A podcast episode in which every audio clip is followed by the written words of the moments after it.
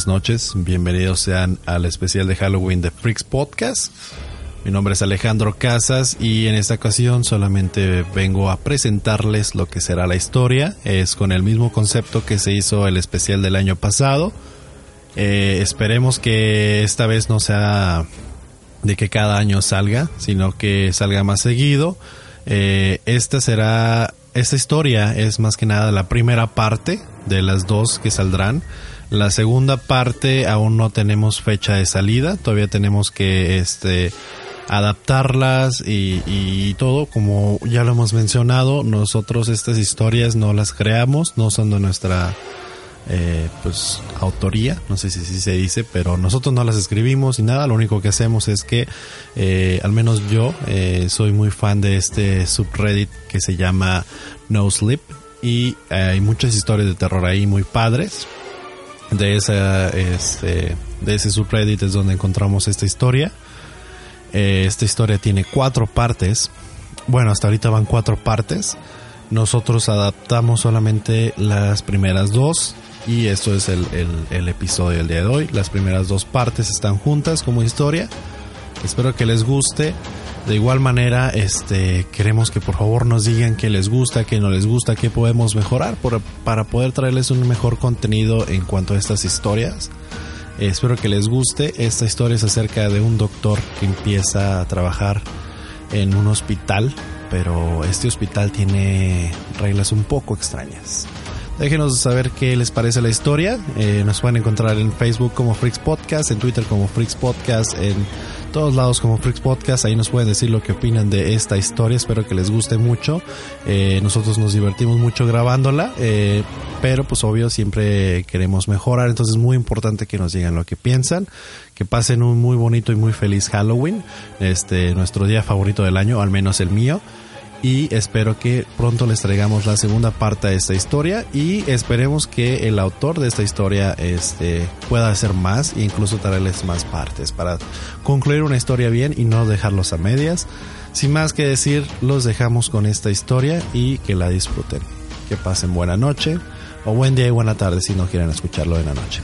Hasta luego.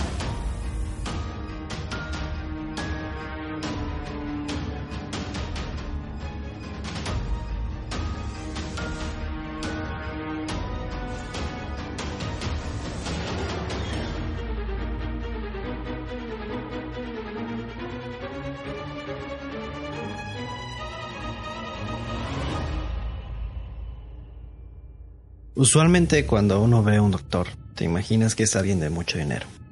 En mi caso, después de casi ocho años de carrera, apenas me alcanza para la quincena. Pero la verdad no me quita el sueño, ya que no tengo una familia que mantener. Me maté tanto en la escuela que descuidé mi última relación y me terminaron dejando. Yo me encontraba en una situación de toma lo que puedas conseguir y sé agradecido. Debido a esto, cuando me ofrecieron trabajo en el nuevo hospital San Cayetano, no dudé en tomar mis cosas e irme a esta nueva aventura. Empezamos alrededor de julio. Éramos 19 doctores en el hospital y en tan solo unos días, 13 renunciaron.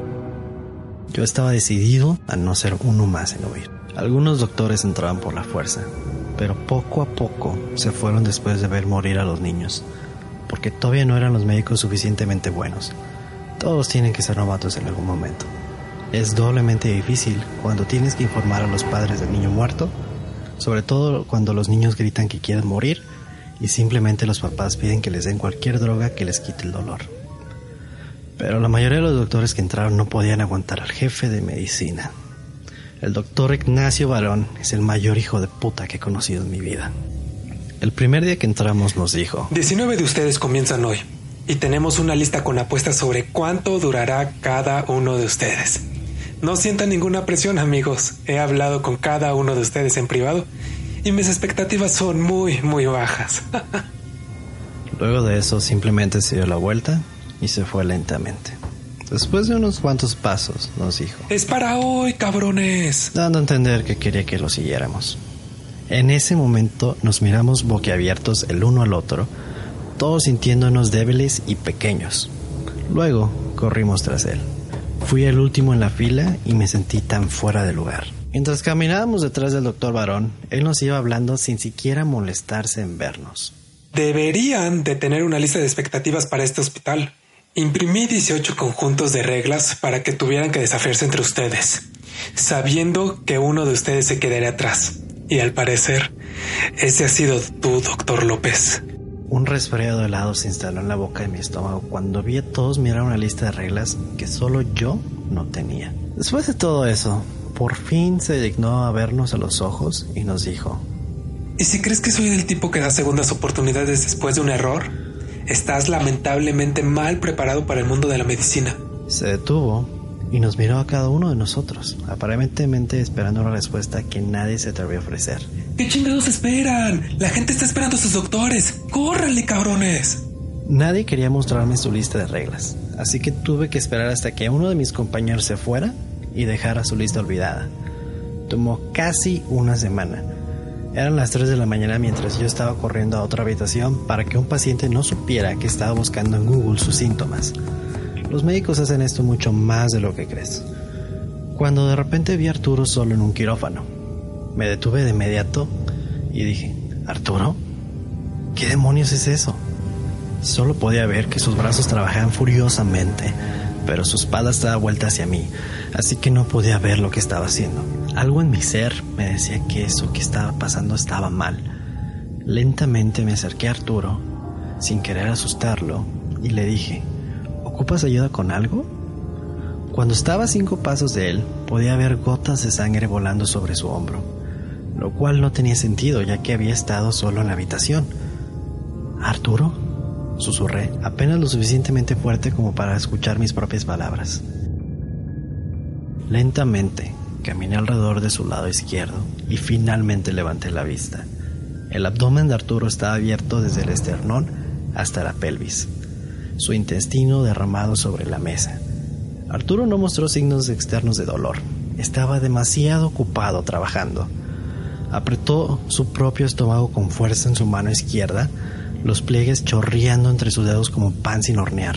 Su mano derecha trabajaba furiosamente con un bisturí, aserrando su órgano con cintas. Ríos de sudor cayeron por su frente con la intensidad del esfuerzo. Traté de gritar, pero solo salió como un gemido.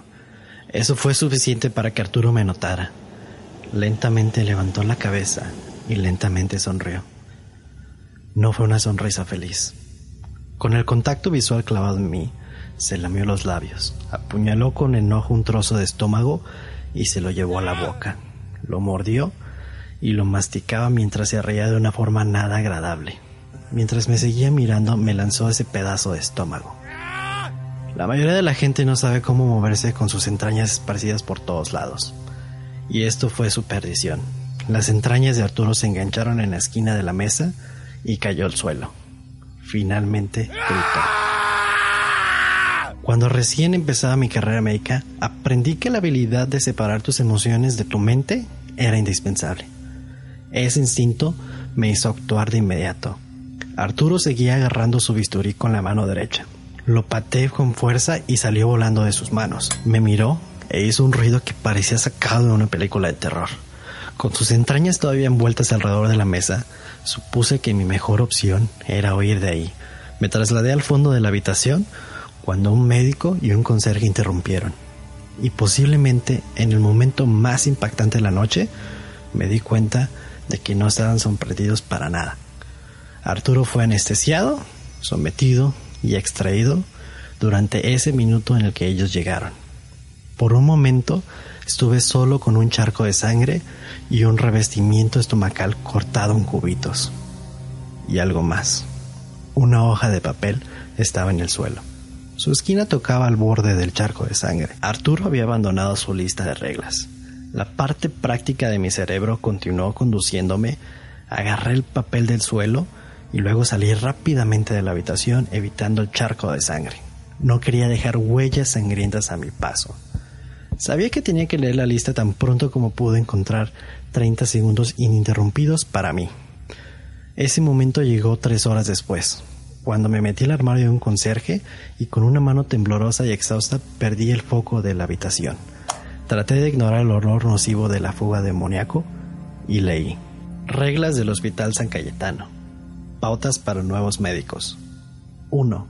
Nunca, bajo ninguna circunstancia, comparta su copia de las reglas con nadie más. 2. Si algún otro médico muestra un comportamiento errático, abandone el área de inmediato. No hacer contacto visual. 3. Si cualquier otro médico es abordado o detenido por alguien con uniforme de conserje, no interfiera. Nunca preguntes por ese ex médico otra vez. 4. Nunca toque los dulces de mantequilla de maní que parecen abandonados. Esos son los dulces favoritos del Dr. Barón. 5.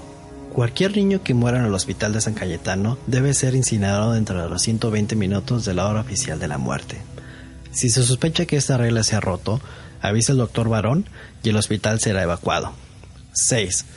No hay una unidad de niños quemados en el hospital. Si te encuentras allí, continúa caminando hasta que regreses a territorio familiar. Esto generalmente requiere viajar en línea recta por el pasillo central durante 47 minutos. No alcanzarás una pared durante este intervalo. 7. Esta regla se basa en lo que te digan en el momento. 8. Se mantiene una pequeña cantidad de ácido sulfúrico en cada habitación. Esto solo está destinado para su uso en pacientes con médulas espinales cortadas. Si atacan, una inyección hipodérmica de ácido sulfúrico en el cráneo es la única forma de someter al sujeto. 9. La morgue debe tener al menos 13 cadáveres en todo momento. 10. Si te encuentras en el techo del hospital sin recordar cómo llegaste allí, solo tienes dos opciones. Espera que ya un equipo de extracción lo encuentre o saltar cuatro pisos al estacionamiento del hospital. 11. Si ve la habitación 1913, no mire directamente a los números. No abras la puerta. Esta es, por mucho, la regla más importante. Mi corazón se detuvo cuando se abrió la puerta. El doctor Marón me estaba mirando. La pequeña emoción que brillaba en su exterior parecía ser sorpresa. Los dos nos quedamos parados, congelados, durante cinco segundos de agonizante silencio. Vaya, me has dejado sorprendido, doctor López. Me dijo mientras miraba la lista de reglas manchadas de sangre en mi mano. Yo no dije nada, pero antes de que me pudiera ir, me dijo. Tomaste una lista que no era tuya y no se te podía encontrar por ningún lugar después de que tu compañero de trabajo experimentara un accidente tan antinatural. Parece que estás dispuesto a hacer todo lo impensable hasta obtener lo que necesitas. Y Arturo ni siquiera pudo seguir la regla más importante. Llevaba una racha de cuatro años prediciendo quién de los nuevos doctores se quebraría primero. Esto arruina mis oportunidades de ganar la apuesta de la oficina. Bueno, a trabajar, doctor. Te quedan tres horas de turno y estos síntomas no se van a googlear solos. No me di cuenta de que había estado conteniendo la respiración ah, hasta que escuché mi propio jadeo por aire. Temblando, salí lentamente de la habitación del conserje. Rápidamente metí la lista de reglas en mi bolsillo, reflexionando sobre el hecho de que básicamente acababa de ganar esta batalla. Me giré para dirigirme por el pasillo cuando me detuve en seco. Todo era desconocido. ¿Qué demonios había pasado? Miré a mi alrededor y el diseño del pasillo era familiar, pero todo estaba raro. Podía escuchar gente hablar en los cuartos, pero el lugar estaba privado de toda la gente, excepto a mí. Nada tenía sentido. Entonces levanté la vista y seré sincero, me abriné un poco cuando leí el cartel. Hospital San Cayetano, Unidad de Niños Quemados. ¿Alguna vez has caminado por un pasillo donde todos sabían que no pertenecías?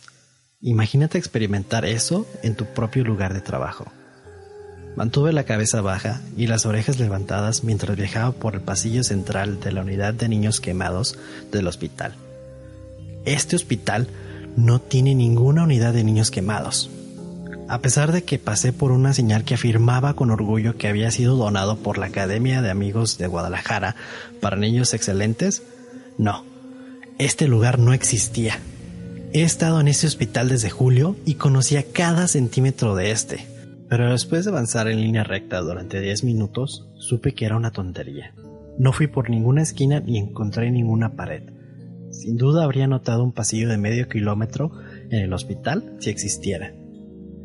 Había una enfermera un poco pasada de peso con el pelo chino que me miró con desconfianza al pasar. La encontré tres veces diferentes a lo largo del mismo pasillo. a pesar del hecho de que ella no podría haberse movido por delante de mí. Otra enfermera, frágil y nerviosa, trató de darme una bolsa de sangre. Cuando me negué, ella lo tiró repentinamente en el suelo, donde salpicó. Seguí caminando sin mirar atrás.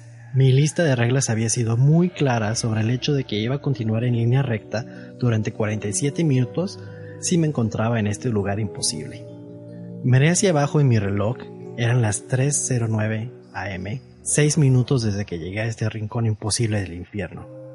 Los empleados se volvieron más insistentes a medida que caminaba. ¡Doctor! me gritó un residente mientras saltaba de una habitación. ¡El paciente ocupa ayuda! ¡Te ocupamos! Evité cuidadosamente el contacto visual mientras pasaba por delante de él. ¡Doctor! ¡Estás matando al paciente, doctor! Me limpié una lágrima mientras continuaba hacia adelante, ignorando el grito prófano que salió de la habitación. Había oído suficientes pacientes para saber cómo suena un lamento de muerte, pero no tuve lección. Un minuto más tarde, me encontré con un charco de sangre. Llegó a través de las dos paredes del pasillo y se extendía seis metros adelante de mí. Mientras miraba, podía verlo crecer. Un hombre de aspecto malhumorado con el uniforme de un conserje estaba de pie, con los brazos cruzados mirándome fijamente. No pensé que en realidad fuera conserje.